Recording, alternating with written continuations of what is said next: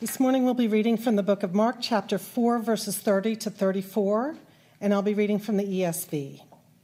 And it reads, "And he said, 'With what can we compare the kingdom of God?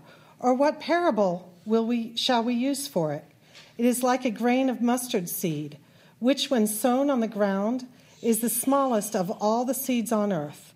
Yet when it is sown, it grows up and becomes larger than all the garden plants and puts out large branches so that the birds of the air can make nests in its shade.' With many such parables he spoke the word to them as they were able to hear it. He did not speak to them without a parable, but privately to his own disciples he explained everything." This is God's word. You may be seated. Well, if you're ready to study your Bibles, we're going to conclude our sort of mini-series on Jesus' parables about the kingdom of God. But this is also, like I was saying this morning, our last time together in the book of Mark until August. The next week we begin an eight-week series in Proverbs called Fight for Joy, which I'm really excited about. And in preparation of the series, uh, actually...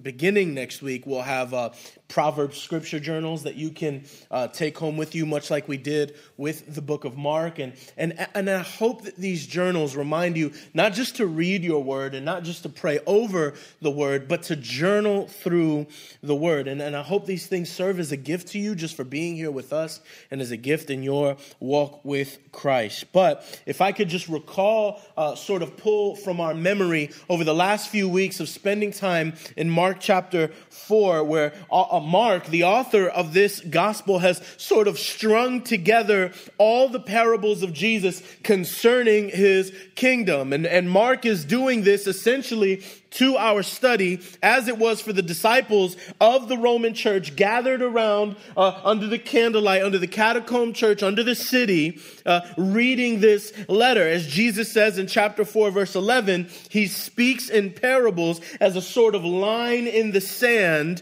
uh, so that those who are in the kingdom would receive it and understand it and, and receive encouragement and instruction by it. But those who are outside the kingdom walls, these parables sort of act as uh, words of confusion or even condemnation. So it's important, strategic even, for Mark to sort of sew these parables together for our understanding, our encouragement, and our instruction. The thread begins with the parable of the four soils, in which Mark explains that we, as imitators of our Father, uh, generously sow the seeds of his word into all of the soils or hearts of the people we come in contact with. We're to be liberal, generous, very uh, not, not efficient with our sowing of seed. We're to scatter it everywhere. And we learn from the parable of the lamp that we sow expectant that God will do what he does, that as light reveals in a dark room, so will the word of God. We sow seeds expecting God to do. And we trust because the parable of the seed tells us that the work of growing, the, ro- the work of maturity, the work of spiritual depth is God's work. It's not something that we can do. It's not a program that we can make. It's not how uh, uh, we can read, insti- uh, we can institutionalize anything that could form growing. All these are helpful, like watering and even uh, tilling soil, but they're not the work of growth. The work of growth is a mystery unto God and God alone. And so we sow because the soils, te- the parable of the soils tells us to sow. We sow expectantly because the, the parable of the lamp tells us that we can expect God to be God. And we sow knowing that the object of growth, the idea of growth, the uh, reality of growth is God's and God's alone. Even though God has participated or has invited us to participate in the work of kingdom growth, we are re- reminded that the requirement of our limited participation is in trusting God to do as he does for his glory and our good. Our participation isn't ownership of the kingdom. Our participation isn't ownership of the kingdom, no more than a serviceman who services a building owns the building. That's not true. The building exists. The establishment exists, whether he or she services it or not. And so God's kingdom will grow whether you or I do anything or involved at all. But we're invited. We're invited. God in his grace and his loving kindness requires both our participation and our trust that his work is the important work. And last week we studied the parable of the growing seed. And one of the last point we concluded with was what we are to expect from growth. Firstly, that we can't expect a harvest if we're not sowing. And second, if we are sowing, we can expect a plentiful harvest. Right? A hundredfold harvest. Even though not every seed will see its fruit. And that's where our portion of Scripture, our parable this morning, we, we walk into this with. And so I've titled our time together, The Kingdom of God, as we conclude the way we began, focusing on the kingdom to which our citizenship belongs, the subject of Jesus' sermons, the consequences of his coming, the reality of his revelations. So would you pray for me as I pray for you, as together we hear from God this morning? God, we ask you this morning again to sustain us. And we come to you again with thanksgiving for your word. Lord, may it do its work in our hearts and in our minds. May it address our feelings and emotions. May it address what we are to do with our hands. And may it shape how we think and what we believe. God, for your glory and our good, would you gift me with clarity of speech and thought as the communicator, and gift the congregation with attentive, with attentiveness and grace for my errors. In Christ Jesus' name, amen. Living in Orlando for a good chunk of my life, I didn't even know that, like, the city's nickname, I didn't even know what it was until like a couple years ago. So Orlando's Orlando's nickname is called the City Beautiful, which is a weird nickname, but I get it, actually, uh, because Orlando is actually beautiful.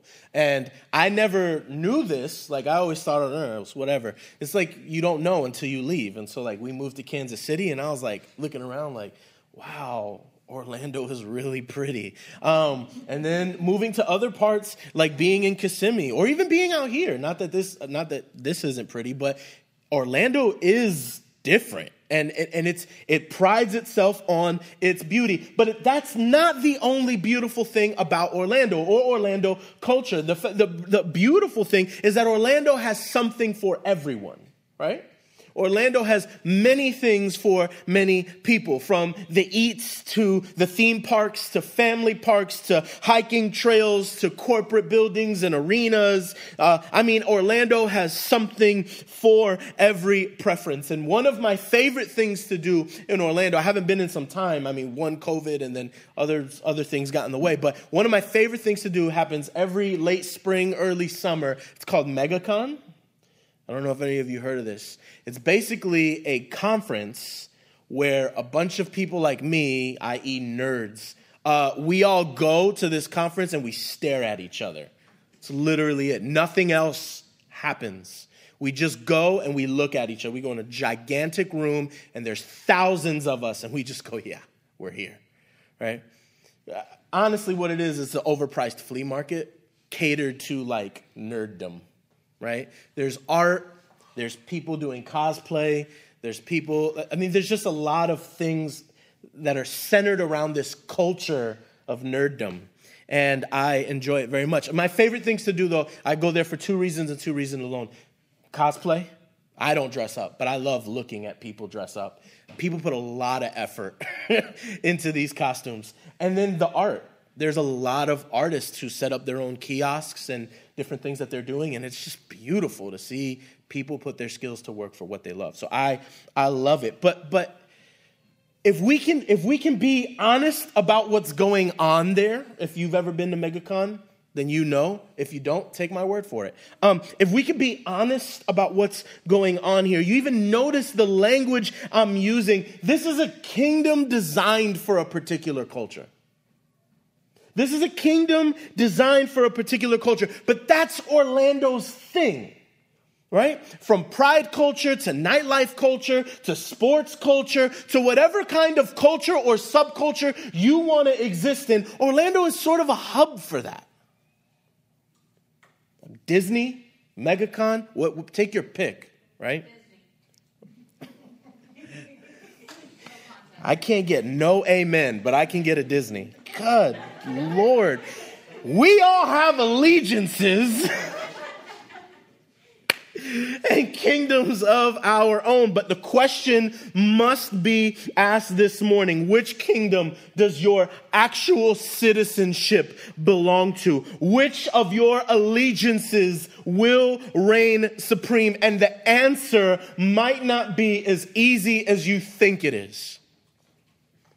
I say this at the front because I'm confident that some of you would fit in, like myself, into multiple kingdoms and even be apologists for them. As you've heard me say, I love MegaCon, but the truth is that you and I are citizens of an even greater kingdom than any of these earthly kingdoms here on earth. Far and away greater. And verse thirty presents us with a great offering. Jesus says, what can we compare the kingdom of God to? Family, I ask you this morning, what is the kingdom of God to you? If I were to ask you, tell me about the kingdom of your citizenship, tell me about it, how would you answer this question? What is the kingdom of God to you? Or even maybe there's a question you need to ask before that, which is, does your life pledge its citizenship? Or does it do a better job of pledging its citizenship to every other kingdom in this world that would crumble in an instant? In contrast to the parable of the growing seed, which is only found in Mark's gospel, this parable is found in all three. It must have been something that Jesus taught and said regularly and often. But though I want us to embrace this parable and see its meaning for what it truly is this morning, we first must understand the very foundation of what Jesus has been talking about here. So I have two points for us to consider, or rather two questions I want to ask and then hopefully answer. What is the kingdom of God? And how does it grow? What is the kingdom of God and how does it grow? And our time with this collection of parables has sort of answered the second question, right? If you were here, particularly last week, you'd be like, I know, it's God. But this parable offers a, sort of another vantage point. It is God, but there's a layer to that that this parable uncovers as well. But let's look to the first question. What is the kingdom of God?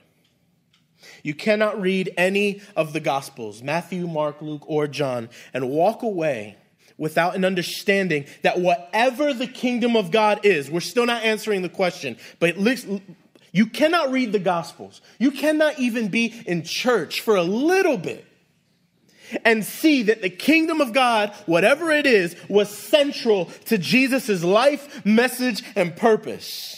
It was John the Baptist's message. Repent, believe the kingdom of God is at hand. It was not only central to Jesus' teachings and sermons. We see it clearly in the first words of Jesus in the Gospel of Mark. Mark chapter one, verses fourteen and fifteen. The kingdom of God is at hand. So even if you couldn't define what the kingdom is, there is no doubt that you have perceived its importance. But if it's so incredibly important, then we have to ask, what is it?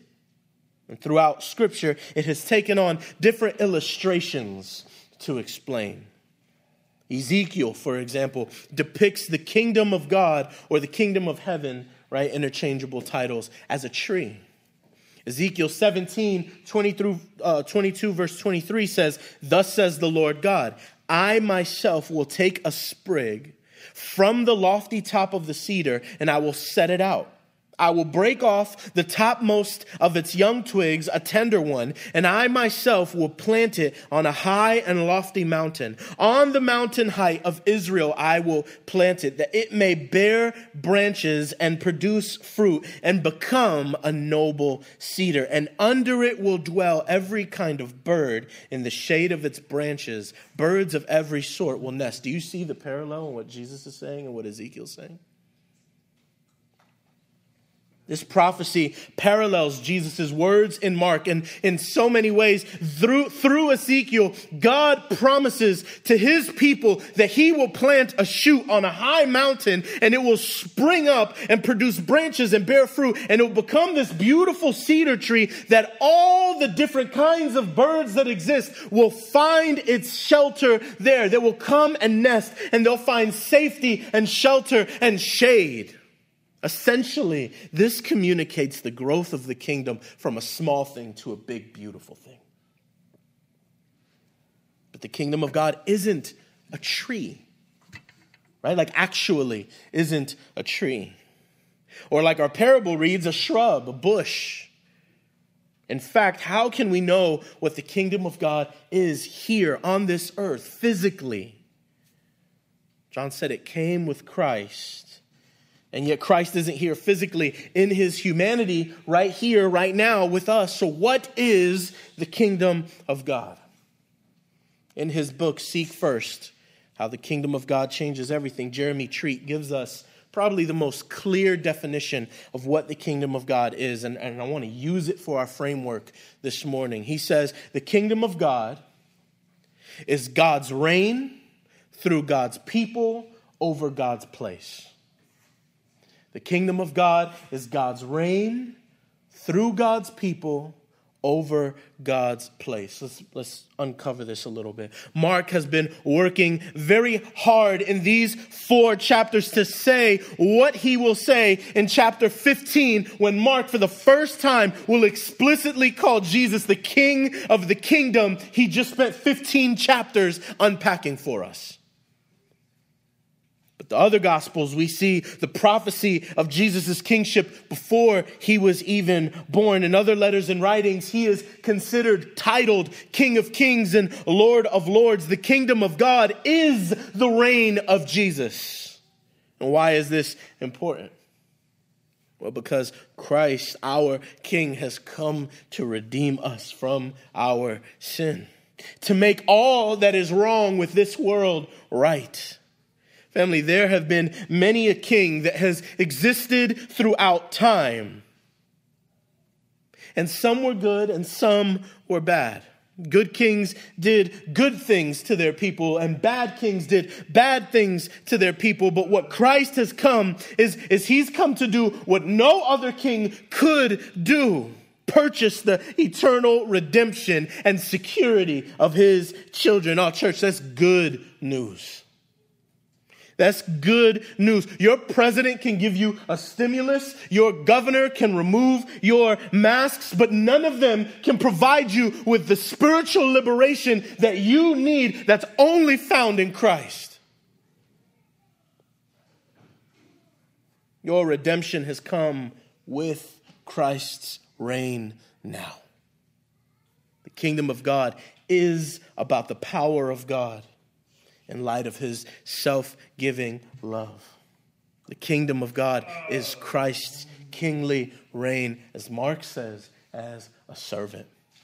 Mark ten forty-five, for even the Son of Man came not to be served, but to serve, and to give his life as a ransom for many. What king is this?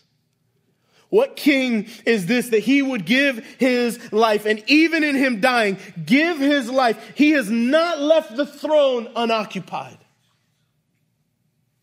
He died to kill dying. experienced death with the sole purpose of having death die itself and resurrected to prove that it was done. Christ did this work today and right now is back sitting, reigning over his creation and sustaining it all with his power. The reign of Christ is like he says in chapter three, it means that the strong man's house has been plundered, that the strong man has been bound up, and those who have been captive in his house, he has entered, plundered, set them free. But to what end? Paul tells us in Second Timothy two, if we have died with him, we also live with him. If we endure, we also reign with him. To what end would Christ do any of that? So that we would reign with him. What king, what king is this? What king does this? What king calls a people, a broken, jacked up, messed up, you know what you did this week, people to himself, redeems them, gives them citizenship to his kingdom, and puts them in a position to reign with him in eternity? What king does that? God's reign through God's people. Christ's reign is a redemptive reign. He is reclaiming his creation and his children from the curse of sin and death so that he may reign through his people. This was God's intention at Genesis, was it not? Adam and Eve were sent into the garden as representatives, as stewards of God's things. But they chose to seek rebellion from God's kingdom and thus fractured the relationship between God and man, bringing sin into this world. But God would not let that stand. Have you heard me this morning? God would not let that true thing be the final word. God could have left you, you and me, to the devices of our sin, could have left you and me to the traumas of this world, could have left you and me on the hell-bound highway. Instead, he said no. Instead, he saw that that was not good. His reign is a saving reign. He has saved you from death for life. He has saved you from shame for glory. He has saved you from slavery for freedom. And he saved you from sin for following him. And he saved you from the kingdom of darkness for the kingdom of light. To be saved from your sin means you have been brought into citizenship with the kingdom of God or the reign of God to have him rule and reign over every aspect of your life. In him, you have a new life. In him, you have a new identity. In him, you have a new total kingdom allegiance. Family, as I said before, to which of the many kingdoms that form this world do you give your allegiance to? To which of the many kingdoms of this world do you pledge your citizenship? To the places of darkness or God's place? In God's kingdom, there will be a day we reign with him as fellow kings and queens. And this is not like self-esteem, like I'm boosting your self-esteem. Some things we say, like in my family, is like, go on, king. You know what I'm saying? Slay, queen. Do your thing. We do it to sort of like big you up, to, to like compliment you, to, to get you to feel okay. This is not that. This is not that. One day we will sit with Christ and by the grace that is his, enjoy what is his by right. But until then, we press against our own sinfulness, bringing our minds, our wills, our emotions to yield to Christ by the power of the Holy Spirit. God's reign through God's people over God's place.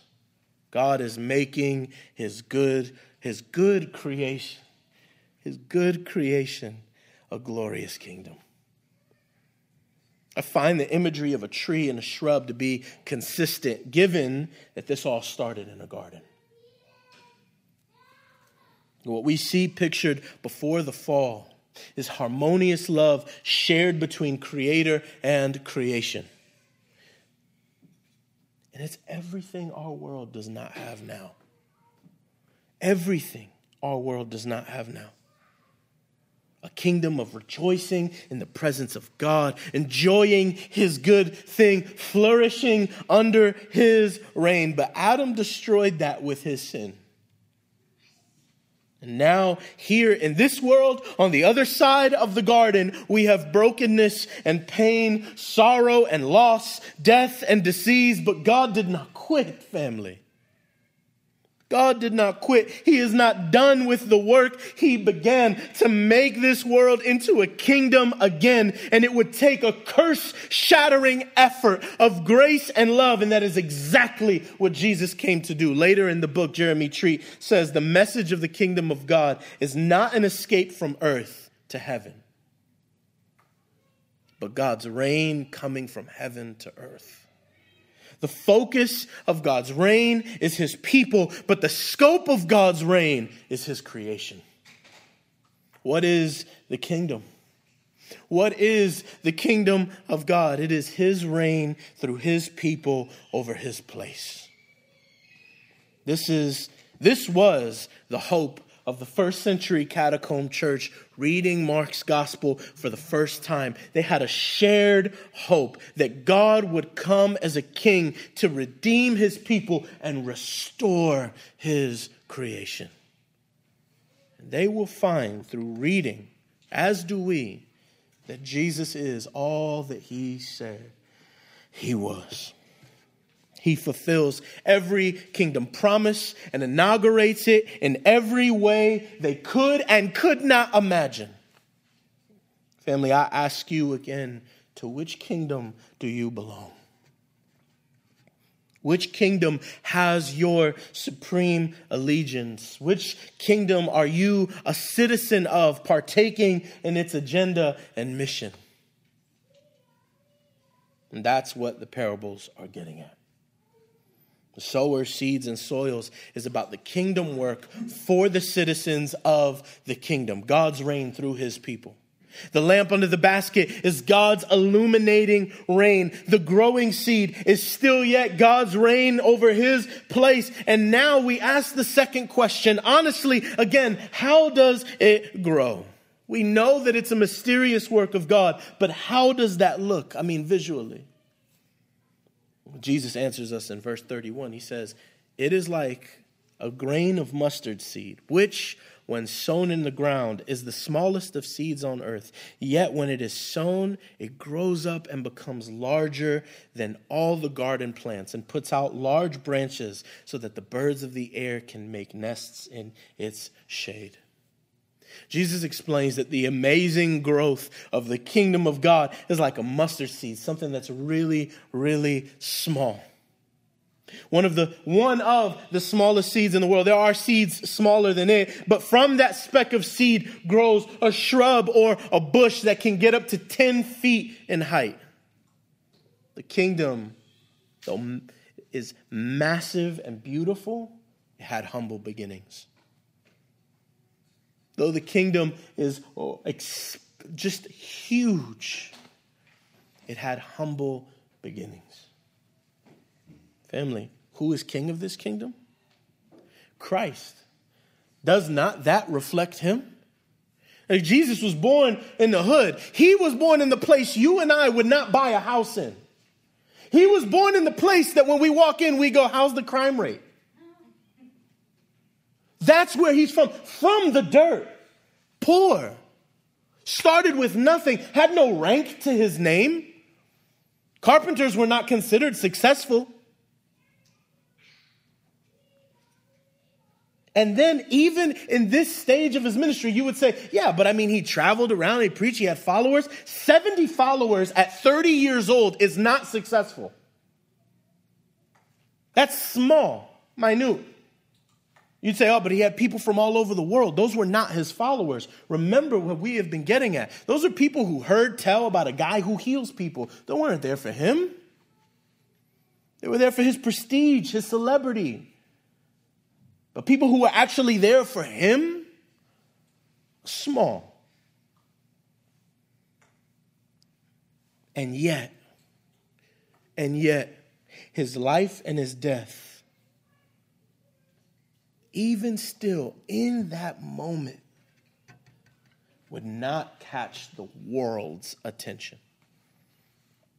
No more than a seed spread over the soil. If I plant a seed in my backyard today, it changes none of y'all world. And that's what Jesus' death was in that moment for the world. Not spiritually, but in that moment, just another man died.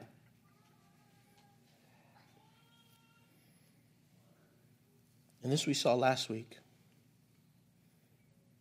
From that moment, bloomed forth worldwide impact. Not just worldwide impact over time, not just worldwide impact, cosmic restoration from just what the Jews would have described as another man dying, another heretic down,